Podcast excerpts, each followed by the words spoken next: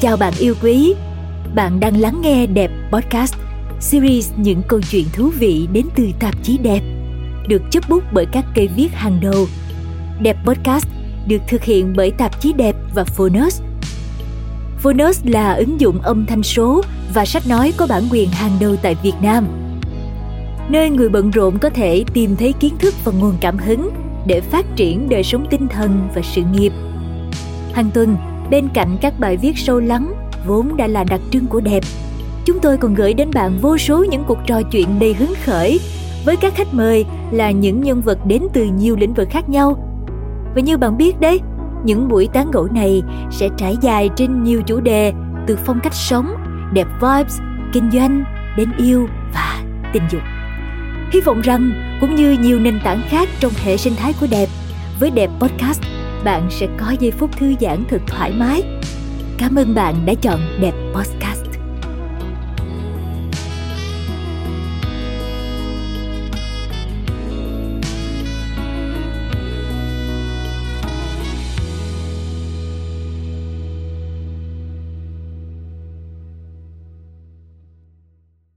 Bạn cảm thấy chiếc mũi của mình không được cao.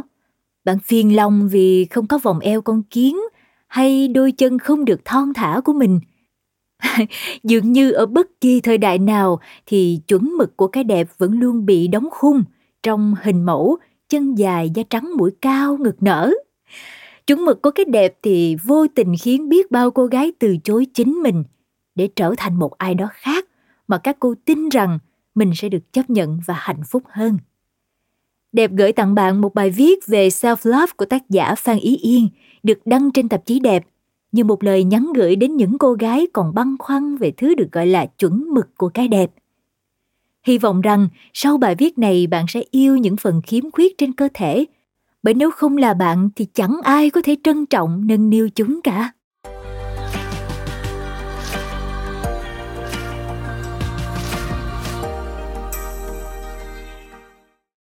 Cơ thể mình, mình không yêu thì ai yêu? Tác giả Phan Ý Yên.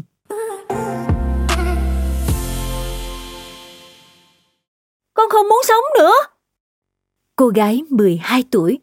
Con của bạn tôi nói như vậy ngay từ lúc cô bé bước vào nhà và đổ sụp xuống ghế salon. Hiển nhiên, chúng tôi lo lắng tột độ, không hiểu đã có chuyện gì nghiêm trọng đến thế. Uhm, bình tĩnh nào, có chuyện gì nói cho mẹ nghe. Bạn tôi dỗ dành con bé bắt đầu khóc nấc lên. Chúng tôi, những người phụ huynh đã từng trải qua cảm giác tương tự với chính mình, nghe thấy chữ được chữ mất đầy tức tưởi. Con xấu, chúng nó thì thầm sau lưng. Hai tiếng, con xấu. Có lẽ không chỉ là nỗi ám ảnh của cô bé 12 tuổi, vừa mới bắt đầu nhận thức rằng mình có thể bị xã hội đánh giá ngoại hình như thế nào, mà còn là nỗi ám ảnh của hàng triệu hàng triệu phụ nữ khắp hành tinh. Tôi nhớ một khảo sát của tạp chí Psychology Today đã đưa ra kết quả rằng có đến 56% phụ nữ không hài lòng với ngoại hình của mình.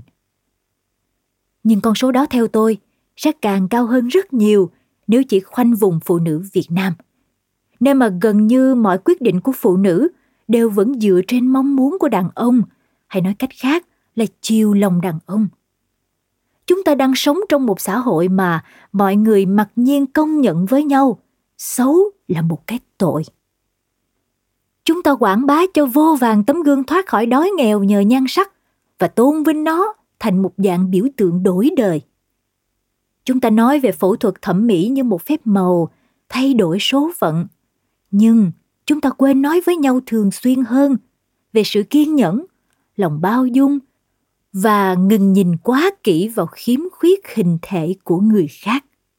Và thế là chuẩn mực của cái đẹp bị đóng khung trong hình mẫu chân dài da trắng mũi cao ngực nở.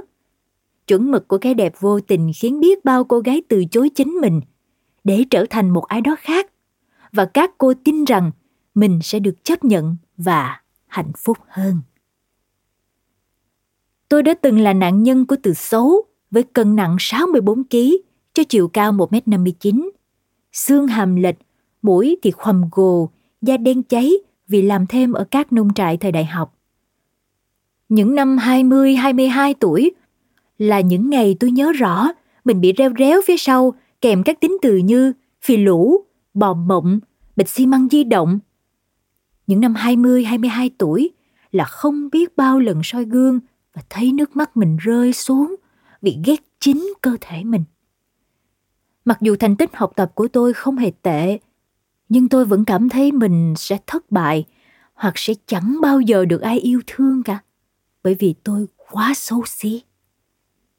Những cô gái xấu luôn mặc cảm và sẽ lao đi tìm cách để đẹp.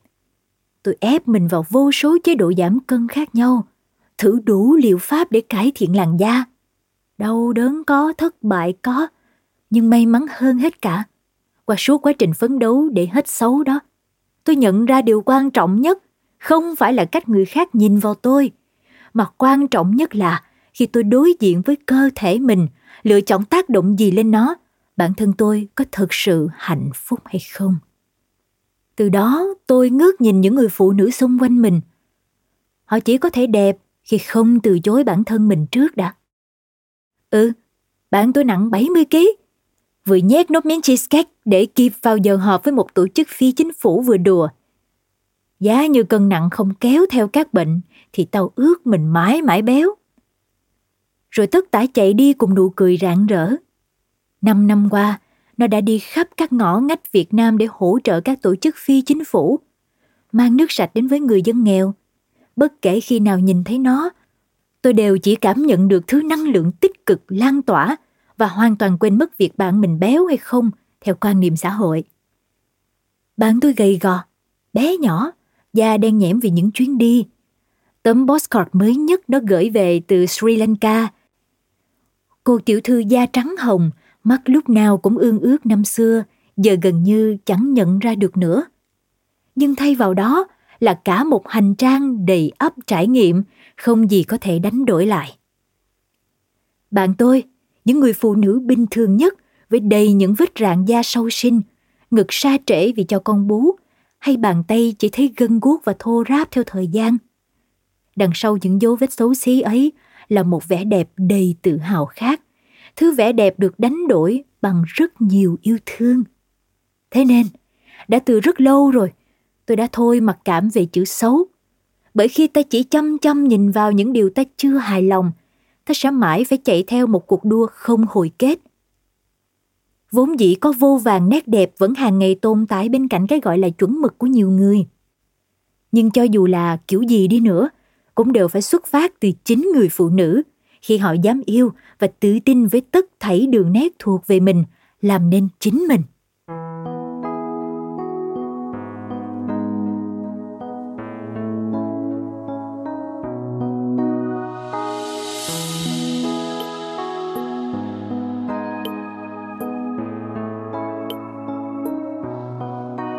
Cảm ơn bạn đã lắng nghe Đẹp Podcast.